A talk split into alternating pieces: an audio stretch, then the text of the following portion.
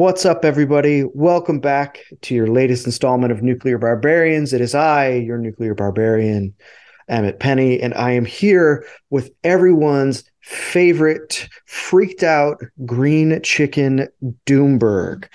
What is up, Doomberg? It is great to have you here. Emmett, feels like a long time in the making. Real honor to be here with you. Love your work, uh, avid reader of everything you put out, and looking forward to a fantastic discussion today. Yeah, uh, as am I. Uh, the feeling is mutual. For those that don't know, we were joking before uh, recording that we're sure our audience is like the Venn diagram is a circle. But for those who don't know, Doomberg is one of the most successful Substacks out there. Correct? You guys are just crushing it. It's uh, it's been a fun ride. Yeah, we are the number one finance Substack uh, in the world, which is kind of shocking wow. and amazing and humbling. Wow. And We've been paid for 11 months now, so coming up on the big annual renewal season, which is kind of scary and exciting all at the same time. And um, sure. I believe we were we're in, I think we're in the top five on the whole platform. They won't tell us officially, but they hint and wink at us um, to that effect. so, but it's been a real great experience, and um, you know, uh, it's this whole alternative media, which you've been trying to capitalize on your own way, um, mm-hmm. is really exploding, and and we do think that the sort of failures of traditional media, which I actually think are brought upon by Google and Facebook taking all the money out from under the traditional media mm-hmm. and, and forcing them to to do things that um, that the general public might not like is opening up a huge opportunity for individual content creators. And we've been fortunate to catch that wave at the right time with the right product, with the right discipline. And it's been really rewarding. And it, we've stopped doing basically everything else that we were doing before Doomberg. And Doomberg is now the work of our lives. And Wow. And it's just um, a real thrill. Man, that's great news. That makes me happy to hear. Um, so, speaking of the work of your lives, you have recently published a piece on, uh, which has a great title, "Thar She Blows," um, which is about the the kerfuffles over offshore wind uh, in the New England area, which is something that I've been keeping my eye on. I got hip to it first from Robert Bryce, uh, just because, as you mentioned in the piece, you know, I don't think anybody keeps as close eye on renewables projections than Robert. Uh, I think he maybe maybe even does a better job than the industry. Um, so why don't you just tell me real quick, what's the lowdown? What what the hell's going on over there?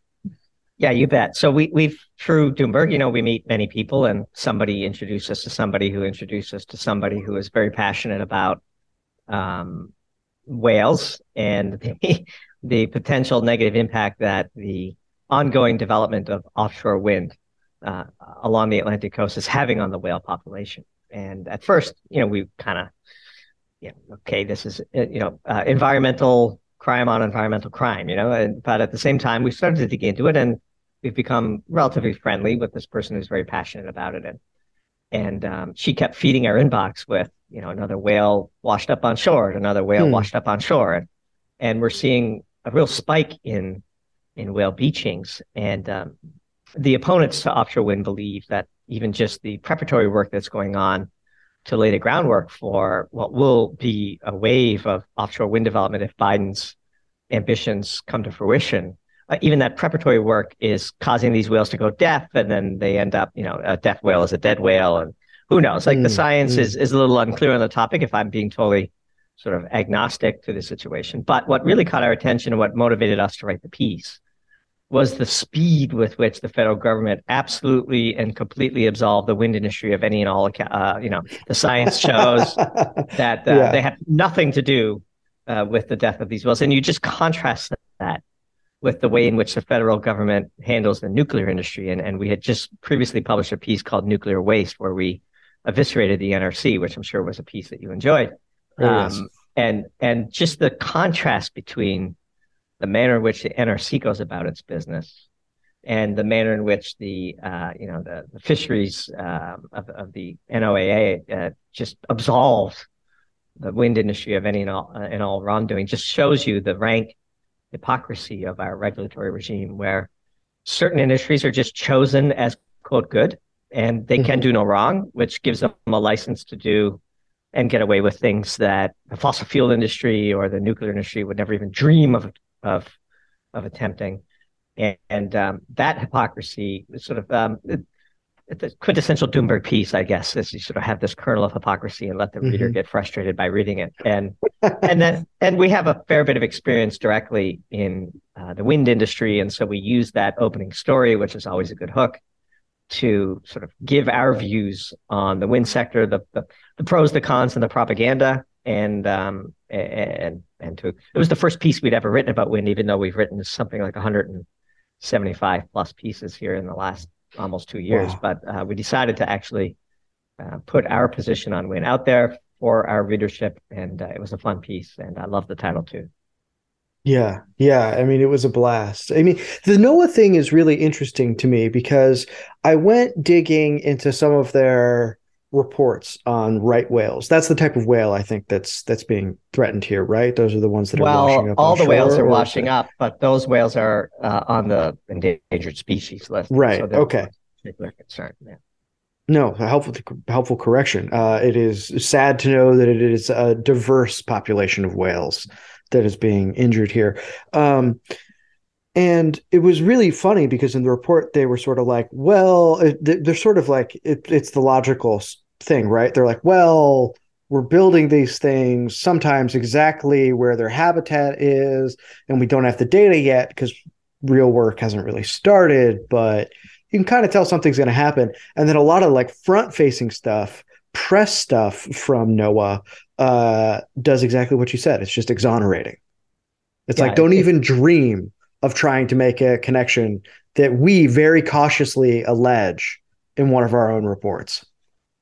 Yeah, it, it, we described in the piece as quote confidently and definitively absolves the wind industry of any and all potential blame. it's and just yeah. the instinctive reaction, you know, the reactionary um, aspect of this is mm-hmm. it just shows you what a dedicated bureaucracy can do. Um, mm. in, the, hmm. in the prior piece around nuclear waste, where basically the NRC has 3,000 people who have no job other than to say no, which we, we could do as a small team and not interrupt our publication cadence. Like we, I'd be happy to take one tenth, one one hundredth of the NRC's annual budget and just mm-hmm. tell the industry no on everything it decides to do, and mix in a few random softballs where we say yes for, for a while and then undo our yes and say no and ruin all their investor confidence. Um, and so, um, you know, but the, but the, the point is, um, if in certain industries, solar and wind, um, biomass, mm. re- renewable diesel. Um, the, they can do no wrong. They can pollute at will. They can um, increase carbon emissions. Mm. They could uh, introduce uh, intermittency into the grid, which causes everybody's bills to go up. It doesn't matter because that industry is is regulatorily blessed. It right. is sainted. It is sainted. Um, it's it been is, chosen. It has been chosen and that's fine. You know, we we have a, a pro tier at Doomberg where you know for um, our our most loyal subscribers, we do a monthly webinar, and and we did a full, you know, um, hour long review of the alternative energy landscape with pros, cons, and propaganda, and our honest view. Like, here's the pros of solar, here's the cons, here's the propaganda around it, and and propaganda is is always takes one of two forms. It either um, radically amplifies the benefits of the chosen technologies, or radically amplifies the uh, the concerns or the or the costs uh, of the uh, of, of, the unchosen technologies, fossil fuels and, and nuclear power, and, and mm-hmm. you could very easily see, um, for example, levelized cost of electricity, as you know, is is, is borderline yes. fraud. It's just fraud, and um, and this is bandied about in, in pure propaganda um, for wind and solar and and so um, but you know as, as, we say one of the ongoing themes of many of the doomberg pieces is there are no solutions there are only trade-offs. And so yes. we need to quantify the trade-offs and then collectively decide with an accurate quantification of those trade-offs um, which and which of the technologies we will center our energy policy around and why. And we don't have an honest discussion. So in the absence of an honest discussion around trade-offs we get political grift uh, mm. We hmm. get um, raw, bare knuckles politics, and um, and the thing about the wind piece, there she blows, is it really is dividing the subset of the environmental progressive left that cares deeply about these animals, and I think authentically so, mm-hmm. versus the sort of grift machine that wants the Inflation Reduction Act renewable money train to keep flowing, uh, regardless of the consequence to uh, to the environment. You know, um, and so it was a fun piece to write. But really, that with that that opening story was just a wrapper around our first sort of articulation of our authentically held views with a science background of the pros, cons, and propaganda of wind, which, by the way, we have direct experience in the industry. It's a decade or a decade and a half old, but you know the, these industries don't change that much. And so, you know, when we no, so, you know, so tell me about that. Tell me a little bit about, if you can, about that experience and, sure. and what you're seeing is wrong with wind. Let's get into the meat of it. So our um, our experience comes from our time in industry where we worked on a variety of, of renewable technologies supplied into these developments. And in particular, we observed the spectacular rise and catastrophic cratering of the Chinese wind sector um, at the turn of the knots uh, into mm. the 2010s. And and it just shows you just how heavily dependent this was on the whims of government. The, it's a long story that we don't need to get into, but there were certain, um, you know, um, uh, local uh, liberties granted if you uh, kept your wind farm below, you know, 50 megawatts, I believe it was, and and hmm. and that, of course, caused a lot of 49.9 megawatt facilities that weren't well planned to be plugged into the grid to to be created, and then all of a sudden, you know, the feds realized what was going on, and they put a stop to yeah. it overnight and killed the industry. But that's that's into the weeds. Um, at its core, as Robert Bryce has has articulated, and others know, the fundamental challenge with wind energy is its low power density, uh, mm. which means you need vast swaths of areas and volumes really to uh, capture and concentrate the rotational energy that you can extract from wind uh, into you know ultimate electricity through gearboxes and, and whatnot. And that means you have to have um, extraordinarily long wind blades. And the longer your wind blade is, the mm. more extreme the forces um, that that blade will experience which requires an ever increasing sophisticated um, material science to create materials that are both lightweight and exceptionally strong.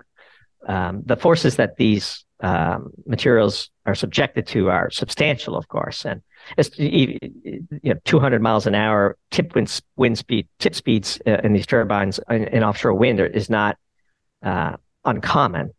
And of course, um, converting that kinetic energy into rotational energy and then fed into the gearbox and so on.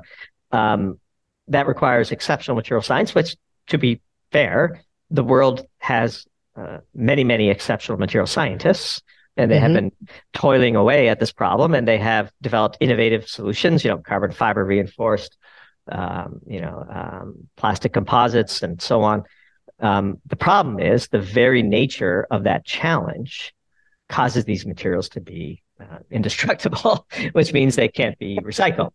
Um, and then, unlike solar panels or batteries, um, there's nothing of, of particular economic value in these blades. I mean, there's economic value in the gearboxes and the motor and the, the mm-hmm. magnets and all of that stuff, but um, the blades, just on a mass perspective, you know, um, are huge, heavy, um, and you can't be they can't be recycled. They're indestructible. You can't crush them. You know, like the first thing you do when you go to a recycling facility is you pulverize everything, um, and, and, you can't do that with these wind blades. And so they are effectively destined to be buried in landfills permanently. They don't biodegrade either. These are thermoset, like they're set. The word set in thermoset matters um, for the hmm. material scientists in the world who are, you know, who are listening.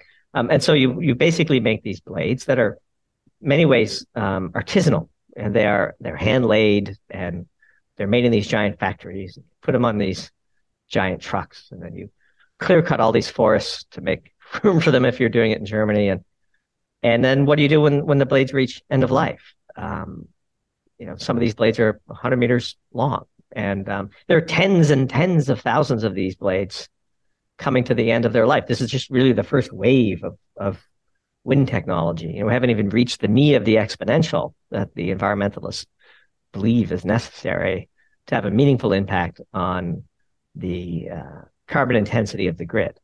Uh, now, there are some benefits to wind, which we we laid out in the piece. So, um, even though it is intermittent, um, you do get twice the capacity factor of solar because the wind mm. still blows at night. And so if solar is roughly 25%, wind is roughly 50%, maybe 45, 48 in that range, depending on mm-hmm. the installation. Um, and so it does blow at night and um, it is intermittent, but it's a little little more predictable, I guess, in the sense you could get good weather predictions over days and, and match it to the grid needs and have your peaker plants uh, fire off and fire down um, as needed. Um, and the other advantage of wind versus solar is the energy return on energy invested. Uh, the payback period there is a little better because polysilicon is one of the world's most energy intense starting materials. Whereas, mm-hmm. you know, epoxy or pick your favorite thermoset resin and carbon fiber, um, while they're certainly energy intense, they don't, they're not nowhere near as energy intense as polysilicon. And so by and large, the payback period is estimated to be measurably less than a year. Whereas mm-hmm. we estimate that the solar energy payback period is probably five years, but that's a hyper political number as the, as the proponents of, uh, of these renewable technologies can be a little bit, uh, they tend to they tend to make certain assumptions in their analysis that that tends to get the outcome that uh, is socially acceptable within their um, right yeah funding communities. But we believe for the sort of average, you know, solar installation uh, along the Sun Belt in the U.S., the energy return on energy invested is is a five year payback period, probably ten years in Germany. Whereas with wind, you could probably say with confidence it's eight months, nine months, ten months, and so um, right. those are the advantages of wind. The disadvantages are intermittency the disadvantages are lack of um, renewable uh, ability to um, to recycle because there's nothing valuable to go claim. Uh, and then mm-hmm. the last part is um, it's just expensive. Like I know people claim with levelized cost of electricity that this is somehow some panacea. Um, but as we say in the piece, like if it were truly the cheapest form of energy available today, um, three things: the industry would not need massive subsidies for its proliferation. Mm-hmm. Um, yeah, even with significant government support, we can't find anyone in the wind value chain making any money. Um, and then finally, really? Well, I mean, all these companies are writing down their businesses. Uh, their what's the number one driving factor for for input costs of making wind turbines? Fossil fuels. And so the energy right. crisis crippled these people just like it did polysilicon. Right. Um, you mentioned in the piece that GE yeah. Uh, their renewables arm what lost like uh, 2.2 billion yeah. yeah and by the way if people want a good deep dive into what went wrong at GE you can check out the last interview with William Cohan about yeah. his doorstopper of a book uh, power failure the rise and fall of an American icon just doing a little plug there for for Billy and me yeah, I really enjoyed that podcast, and um, a great get for you to have him on your show. And uh, but yeah, exactly. So all of these, you know, major wind turbine manufacturers are hemorrhaging cash. Um, and then the third point, just to sort of round it out, you know, mm-hmm. um, is that everywhere where there's large penetration of wind and solar, the the the, the cost of electricity is higher. And so, like, show me where the cheapness flows through to any form of reality. Um, and so that, that that's our view. Right. I think that's a good point. I, I want to ask you just like one one little question for for um, uh, those who might not be as close to this as you and I are, because we, we've said it a few times here, and we keep talking about the levelized cost of uh, of energy or LCOE. What uh, can you give sort of a layman's description of what that is and why it's powerful for renewables advocates? At its core, levelized cost of electricity. Um, look, anytime you do a calculation, it all boils down to your assumptions, mm-hmm. right? And if you have a desire to put your thumb on the scale. Um, as a scientist or as an economist or as an analyst, um, it's very easy to do. You just put all your assumptions in the footnotes and then blare the headline. Um, at its core, levelized cost of electricity ignores the fact that there's a grid that needs to receive this electricity when it's produced. Hmm. Um, and so it assumes that all the electricity uh, is basically meeting marginal demand. Mm-hmm. So the fact that you need peaking plants because of the intermittency, those costs don't get ascribed to the wind and solar ledger. Those get assigned to the grid.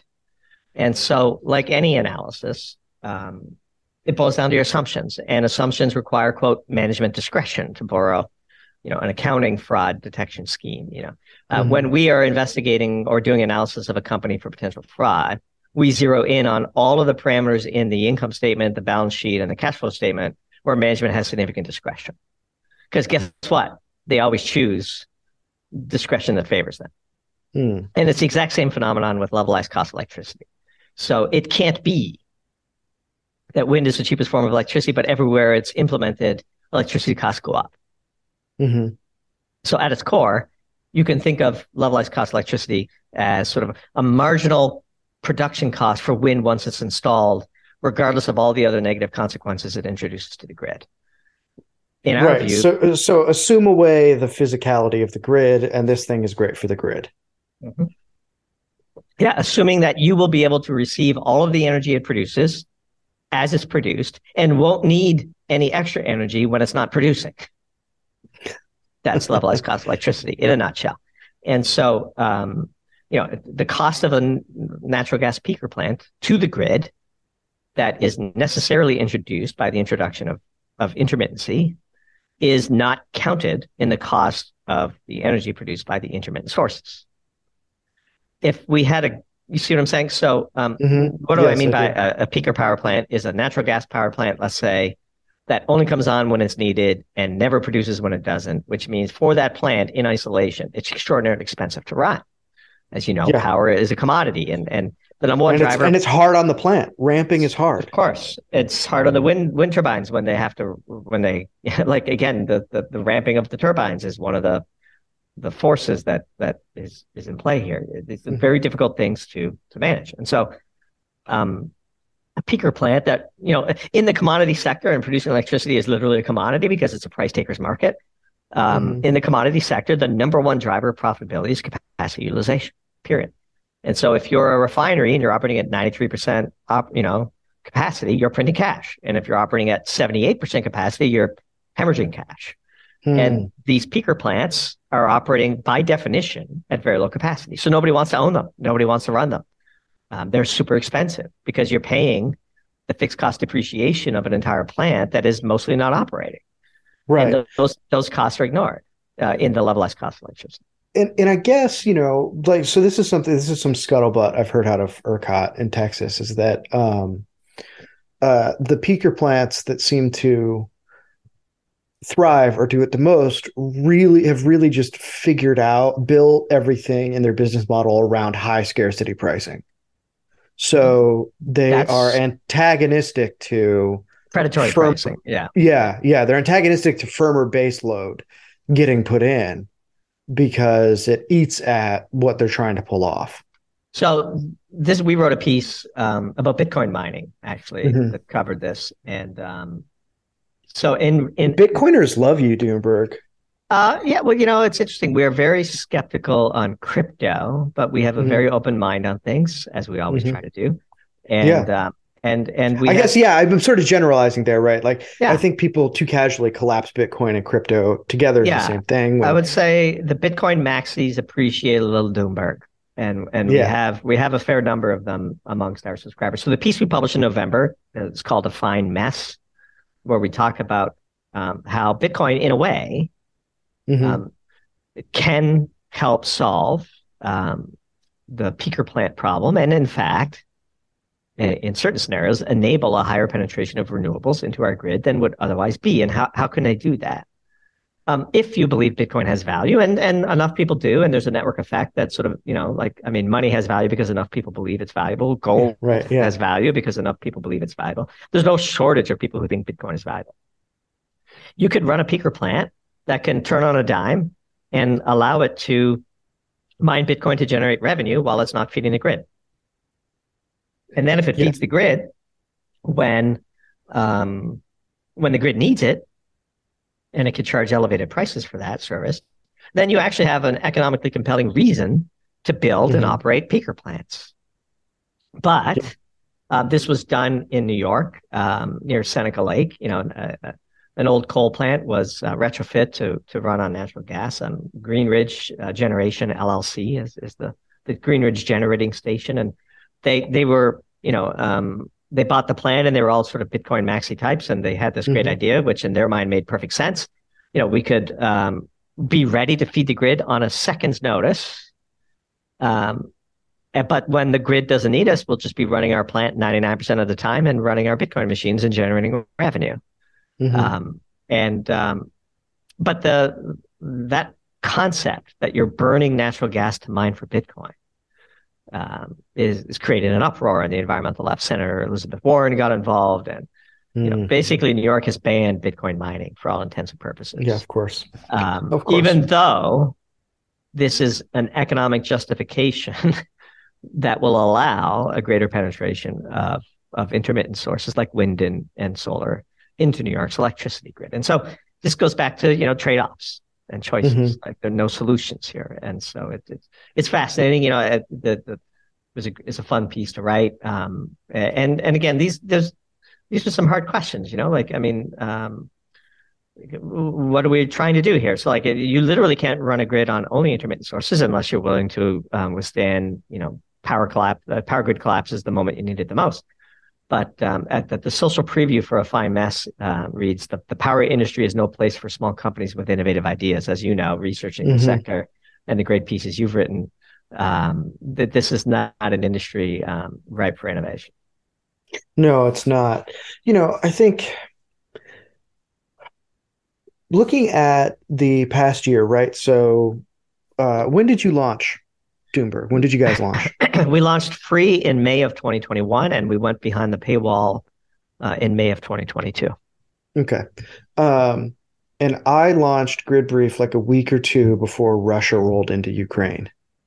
Um, and I would have to say that this last year has been filled with surprises in energy um, some of which I think you and I did not find so surprising, but which a lot of other people uh, were shocked by. Things like fuel switching from natural gas to coal because coal is cheaper. And so I kind of want to open up the discussion here. We've talked about wind. We've, I think, really talked about some important aspects of what's going on in the grid. What are you seeing change either in the outlook of energy for the world or just in the discourse of energy today? So we, we just published a piece called um, The Streisand Effect, where we talked about how the headlong rush into intermittent sources of energy has caused the world in a sort of unexpected consequence to re-embrace and have a renaissance with coal. and in the piece, um, we created this chart, which which um, which we find very useful, where we, you know, one of the challenges in analyzing energy is all of these primary fuels trade in different units of exchange. Mm-hmm. And then those fuels have different inherent energy sources. And so we've created this chart where we have, um, you know, in, in their traditional units, stretched the sort of pricing gauge of natural gas, coal, and oil to all match dollars per million BTU. Um, under the assumption that there's 24 million BTUs in a ton of coal and you know 500 and, um, and, and uh, you know 5.8 million BTUs in, in, a barrel of oil. And so if you match mm-hmm you know, all of that to dollars per million BTU, then you have a very simple read across chart where you can see, like back in September, European natural gas was trading at several times the price of Newcastle coal and oil. Mm-hmm. But most importantly, in that chart, coal, for the very first time in history that we can find, on an energy content basis, was trading at a higher price than oil, which is pretty amazing wow. when you think about it, because oil can be refined into diesel and gasoline and asphalt and glues and chemicals yeah. and so on and coal can only be burned, you would think. But as we quoted, you know, Dr. Chris Keefer's great decouple podcast where he had Mark Nelson on for the coal masterclass. One of the amazing benefits of coal is you can just stockpile a giant pile of it in a mountain next to your power factory. And mm-hmm. you can mm-hmm. know definitively that you have enough energy to make it through the winter or pick your favorite time period. Mm-hmm. And so the market was signaling in our view, stagflation, like we have a shortage of primary energy and we don't have a need for finished goods, which means we're going to have inflation and not much growth in the economy. Um, but more importantly, we think that this months long market anomaly for, foretold the death knell of efforts to meaningfully reduce carbon emissions. The rest of the world watched what Germany did and didn't listen to what Germany said. Germany got through the winter through the miracle of an extraordinarily warm weather and the fact that they brought back on 16 gigawatts of coal and they're burning yeah. coal with reckless abandon and they don't care. Like the moment that their populace became at risk, um, they switched back to coal. And the rest of the world watched what Germany did, ignored what yeah, they said. And, and, and in some cases suffered what Germany did. Oh, right? Pakistan, cases... exactly right. We yeah. go to that piece. And Indonesia, one of the big sort of classic Doomberg uh, moments in our piece. Uh, Indonesia has announced this with great fanfare this green industrial park. And of mm-hmm. course, the park will eventually be powered by solar and hydro, but for now, we're going to power that park with coal. so you know, like we'll we'll sell the world all the green metals they're willing to overpay for, but uh, we'll just be keeping coal in our back pocket for when our population needs it. And mm-hmm. and as we said in the piece, you know, the Streisand effect, the, the, the boomerang having the unintended consequence, the precise opposite objective um, is happening, which is um, by triggering the global energy crisis of 21, 22. Europe has taught the world that uh, they best not abandon coal. And mm. and the hysteresis effect here, we think is going to be pronounced, which is, you know what I mean by hysteresis effect. Like, no, tell me about that. So there's like, um, it's a magnetism thing. It's sort of a nice mental model, but um, mm. The lingering effects of history, like people remember this. Mm. It doesn't. It doesn't just go away when the immediate crisis is solved. In the back of every, you know, developing nation's leadership's mind, um, we can't trust the Europeans. Um, the moment there's an energy crisis, they will outbid us for every carrier of LNG uh, for every rail car of coal, mm-hmm, and we'll mm-hmm. be stuck in the cold. They'll take care of themselves, and for all of their, um, you know, uh, pontificating about the need to reduce carbon emissions, when push comes to shove, they don't care. So we're not going to care, and we think that this will last several cycles. Um, that that mm-hmm. people, you know, fool me once, the famous George Bush quote, you know, best not fool me again. Uh, right. yeah, the, yeah. The, the, developing world ain't going to be fooled again. And last we checked, as we said in the piece, there's roughly two orders of magnitude more people in the 99% um, than mm-hmm. in the 1%. Uh, funny how math works that way. But, uh, and so India, China, Pakistan, Indonesia, Bangladesh, um, South America, Africa, you, you, you, they're going to get access to energy sources that are cheap, reliable, and easy to store. And coal fits all three of those. And if we don't understand why coal is so valuable, we have no hope of beating our addiction to it. Um, mm-hmm. Um, and the rest of the world, uh, one of the big lessons of the European energy crisis is aha, I get it. We're going to go this way. Mm-hmm. So, as Mark Nelson said, the opening quote to the piece if you don't love coal, you'll never get rid of it. Yeah, it's so true. You know, I think that this is um, I mean, this is true even in America. There are a lot of people that are cheering on the death of coal. I think they lo- very wrongly attribute that to renewables. That was the shale booms doing, um, in addition to electricity restructuring. But you know, I just can't. Uh, I think there was a time in my life where I really would have celebrated that, and now it just scares me because the what's going to replace it? Well, you know? this is this is where our shared view, I believe, is mm-hmm. that unless and until we get serious about truly um, embarking on a nuclear renaissance, mm-hmm. all of this is just um, cosplay. like we're we're yeah, just yeah. You know, we will stretch the band a little bit, and then look look what happened with Joe Biden mm-hmm. ahead of the midterms with the price of oil and by extension the price of gasoline at the pump. Uh, Joe Biden, for all whatever you think of him, is an old school politician. He's been around decades. Mm-hmm. You know, we used to call him uh, Joe Biden, Senator D, comma Dupont. Like the guy knows commodities. Uh, Dupont, yeah, or the is, or, is, or the man from Mastercard is, yeah, is I think what other people have called him um, too. But he he knows Dupont, he knows commodities, he knows yeah. gasoline. He's an old school politician. The price of the pump scares him, right? So mm-hmm. what happened? You know, um, five dollar gallon gas uh, proliferates across the country seven, eight, nine months before the midterms. Million barrels a day from the SPR mm-hmm. berating the oil producers to produce more. Um, you know, full steam ahead on grabbing every BTU he could, just like the Germans. The Germans got through the winter mm-hmm. by paying the market clearing price for every BTU of energy they could get their hands on, regardless of cost, regardless of carbon footprint, and regardless of secondary impacts to other nations. Mm-hmm. They did that.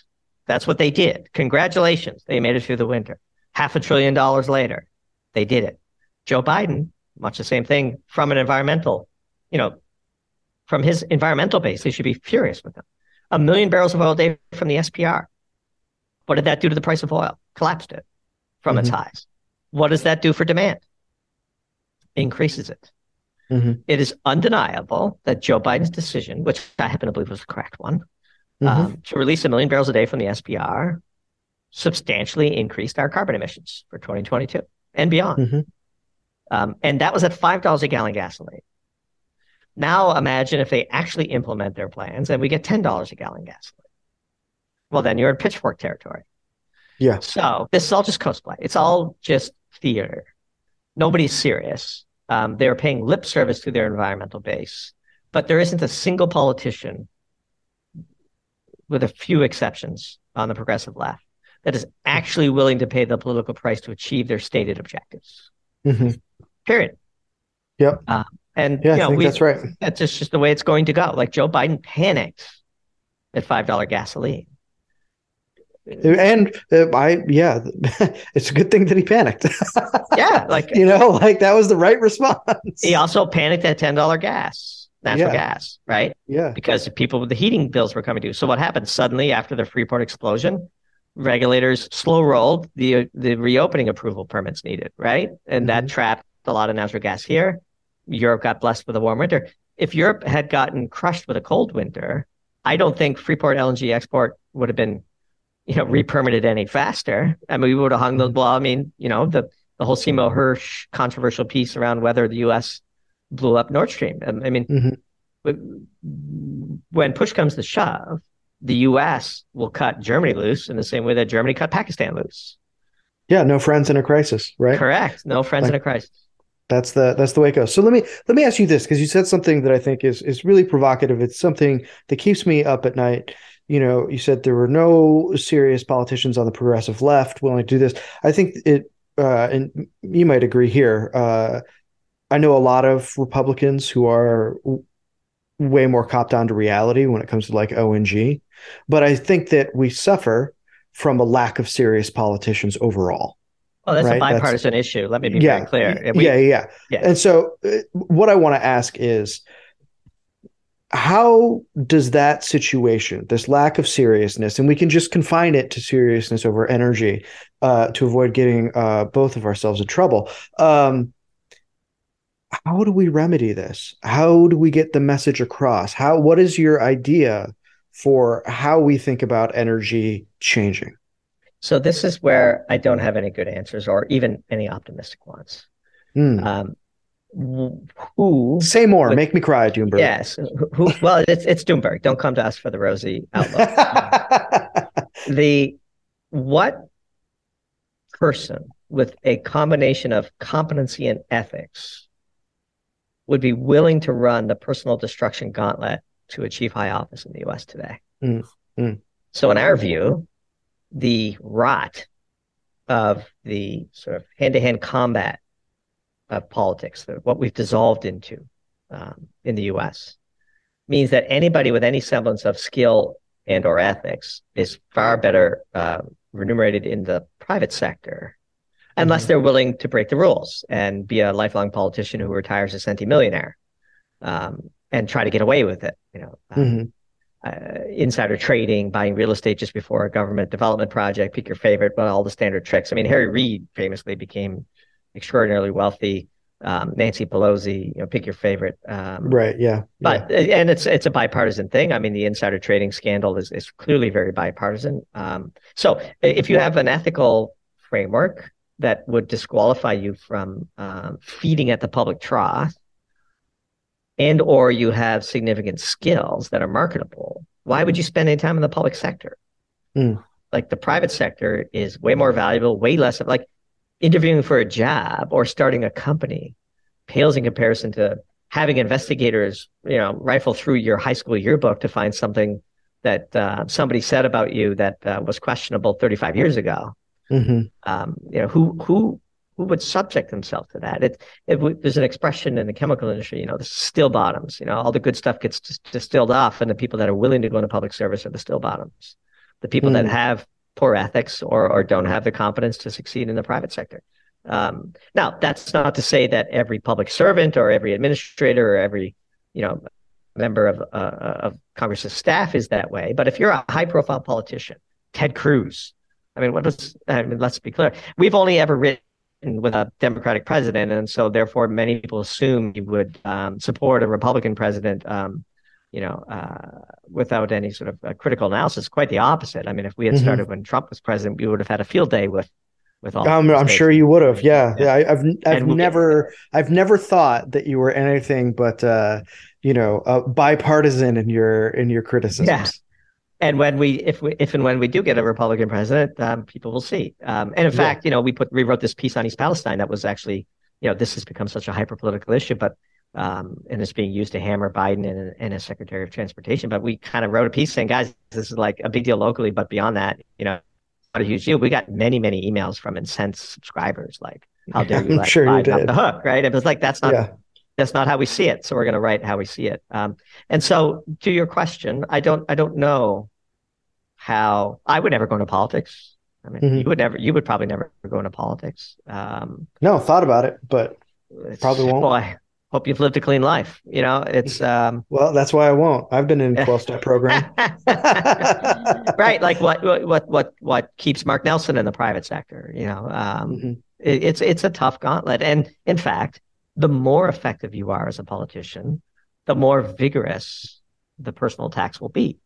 Um, and so yeah. uh, you get these still bottoms of people with loose loose ethics or poor competence, and um, and I don't know what the answer is. Um, our representative democracy is basically broken. Mm-hmm. The, the, administrative state basically writes all the rules, and um, yeah, and then it's a pay for play. Like, let's be very clear. Um, with enough money, you could buy government protection to create localized monopolies. Mm-hmm, mm-hmm.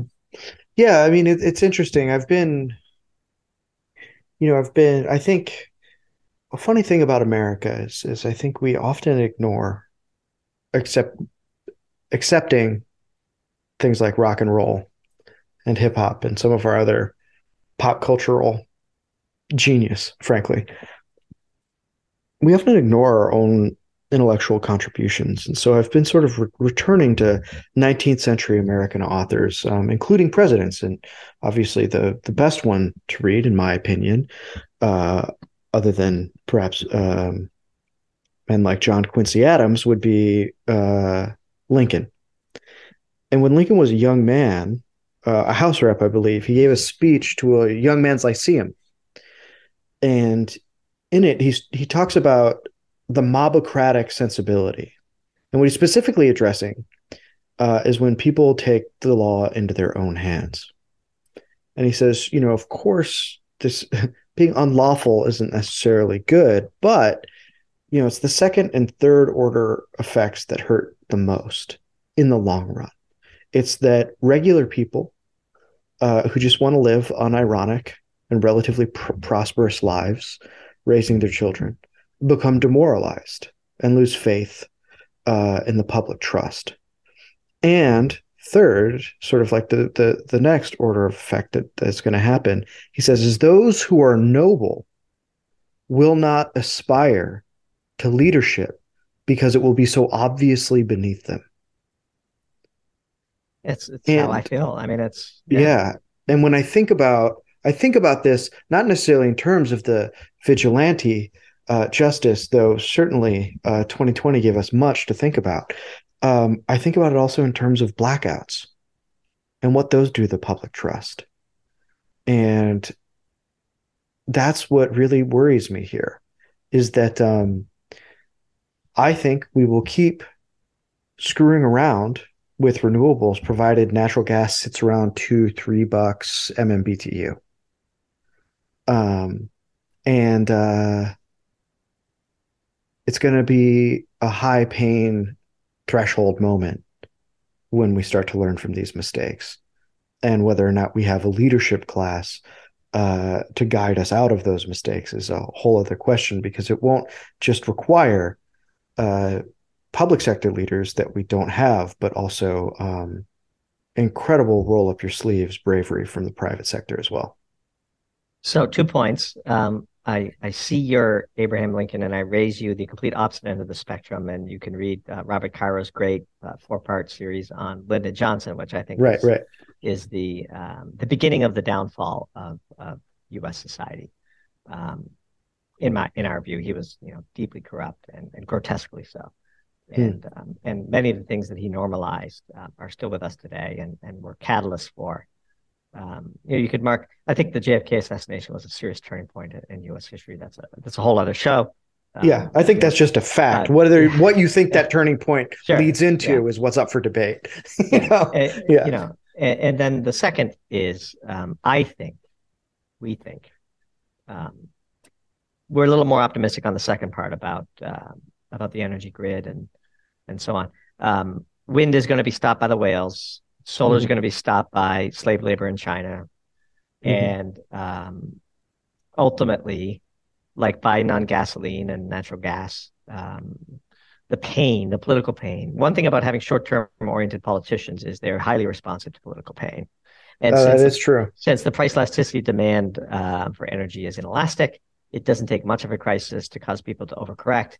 And uh, in the long run, the real scandal is that we don't have a renaissance in nuclear power to actually solve the real problem. So Mhm. we will be rolling the dice on carbon emissions. We are going to burn natural gas and coal and oil Mhm. um, for as long as uh, we need to, and then then we'll see whether the sort of catastrophic predictions of of the global warming or climate change alarmists come true. Um, I had a, a pretty interesting debate with um, with just such an individual, Professor Stephen Keen, on on another podcast, and Hmm. And he had a very um, he was convinced that the end of the world was coming, and my answer was, well, I, I hope you're wrong, but it's kind of like a Pascal's wager. I'll be opening up my finest bottle of wine I've been saving because if uh, brace for impact because we ain't changing, right? Like we're we're gonna burn the coal, we're gonna burn the oil, we're gonna burn the Right. natural gas, and um, and we're just gonna have to deal with the consequences, and we are going to roll the dice. And and I do believe, you know, we again, like I don't want to keep saying we wrote a piece on it, but things that are interesting to us, we end up writing a piece about.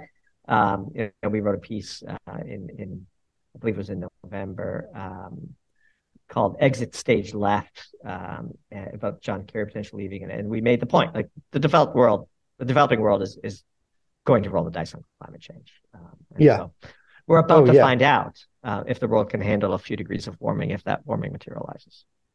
Right. Absolutely. Well, Doomberg, I think we'll end it there with a little bit of not neither black nor white pilled, but quantum pilled, perhaps, um, on what may happen. Thank you so much for taking time out of your day to speak with me. Everybody, go to the show notes, subscribe, follow Doomberg. All of that stuff is in there. If you don't already know, now you know. And remember, stay sharp, stay strong, and stay radiant. We will see you next time.